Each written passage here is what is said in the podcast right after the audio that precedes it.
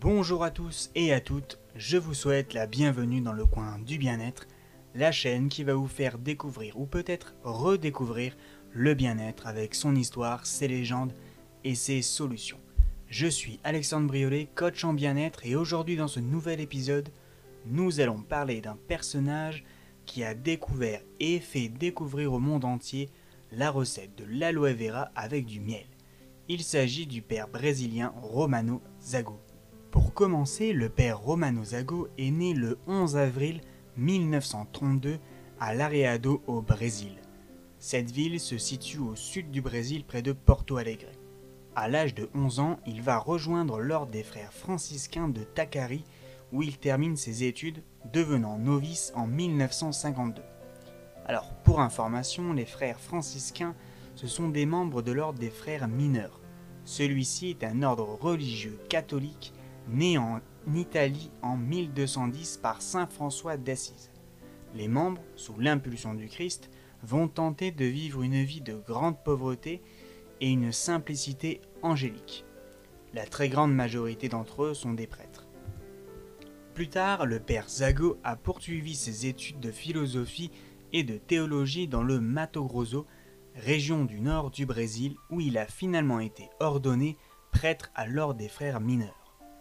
Par la suite, il a ensuite été nommé professeur au séminaire de Takari, et en 1971, il est diplômé en lettres et a commencé à enseigner les langues, notamment le français, espagnol, portugais et même le latin dans les différentes maisons de son ordre. En 1991, le père Zago a finalement déménagé en Israël où il a continué à enseigner aux jeunes. Il vit maintenant et travaille dans son pays natal au Brésil. En 1988, à la paroisse de Saint Antonio à Passo Fundo, le père Zago a pris connaissance de la recette à base d'aloe arborescence.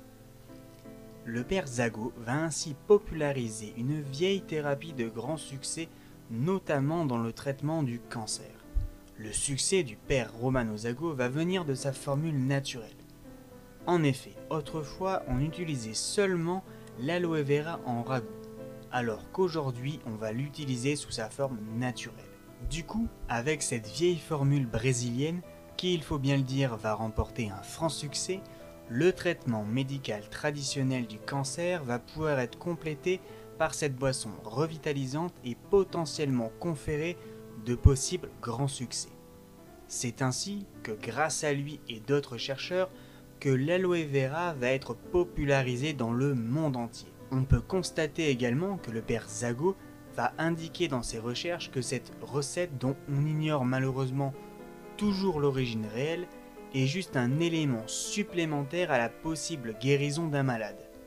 Il faut bien comprendre que dans les années 1980-90, l'industrie pharmaceutique est en plein essor. On ne parle que de traitement contre le cancer, contre le sida.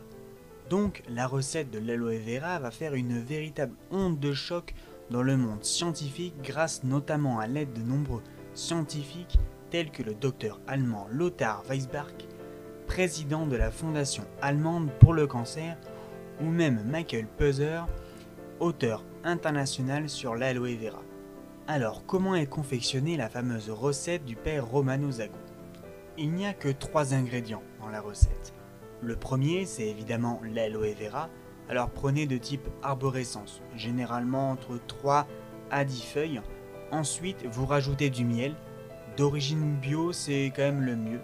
Vous en mettez 500 ml. Et ensuite, vous rajoutez 30 ml de grappa. Alors, la grappa, c'est une eau de vie qui est généralement produite soit en Italie, en Suisse ou à Saint-Martin. Alors, néanmoins, vous pouvez remplacer cet alcool par du whisky ou de la tequila. Hein. Ensuite, vous laissez mixer le tout jusqu'à ce que vous ayez une mixture homogène.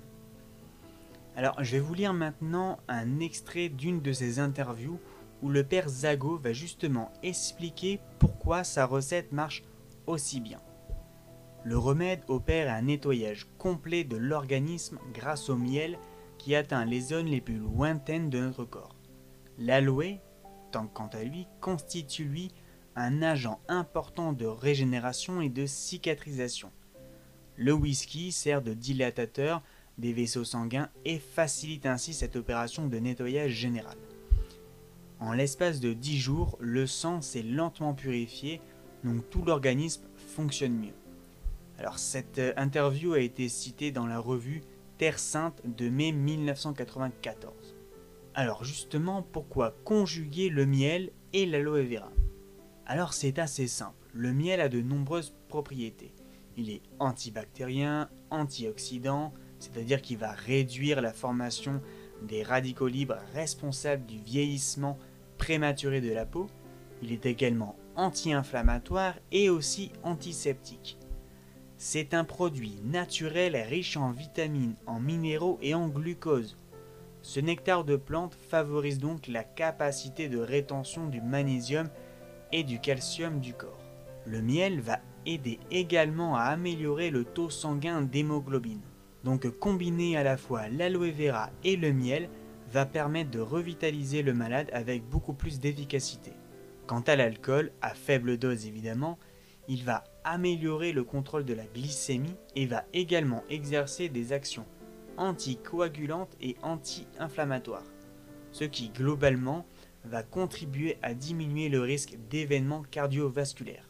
Alors évidemment, je le rappelle, l'alcool est à boire avec modération. Si vous souhaitez en savoir plus, au fil des ans, le père Romano Zago a publié trois livres où il parle de son expérience dans l'utilisation de cette recette de guérison à base d'aloe arborescence et de toutes les informations de base et surtout nécessaires pour pouvoir préparer cette recette à la maison. Il faut évidemment au moins une plante d'aloe vera. Vous pouvez d'ailleurs retrouver son livre Du cancer, on peut en guérir sur internet. Sa recette a depuis été modifiée, alors modelée pour que chaque personne puisse se boire quotidiennement. Il faut aussi que je précise une petite chose. Cette recette est déconseillée aux diabétiques, justement à cause de son taux de sucre trop élevé. Comme je vous l'ai annoncé dans le premier épisode, je travaille avec une société allemande qui justement a recréé la fameuse recette du père Zago en enlevant l'alcool pour qu'elle puisse être à portée de tout le monde. Si vous souhaitez en savoir plus, je vous invite à me le dire en commentaire. D'ailleurs, dites-moi également en commentaire si vous connaissez cette histoire et ou si vous avez des anecdotes là-dessus. Alors cet épisode est maintenant terminé. Comme toujours, je vous invite à aimer, à partager et à commenter celui-ci. N'oubliez pas de vous abonner également, que ce soit sur YouTube ou les différentes plateformes de podcast, Deezer, Spotify et même Apple Podcast. N'hésitez pas à me dire ce que vous avez pensé de ce podcast si vous avez des suggestions à me faire également. Je vous invite d'ailleurs à venir me découvrir à travers mon site internet qui se trouve dans la description. Vous pouvez également me rejoindre soit sur ma page Facebook ou sur mon Instagram. Si vous souhaitez me poser des questions concernant mon métier ou mes programmes, je vous mets également mon mail pour pouvoir me contacter directement. Je vous souhaite à tous et à toutes une excellente écoute excellente journée à vous et surtout n'oubliez pas, prenez soin de vous. À bientôt.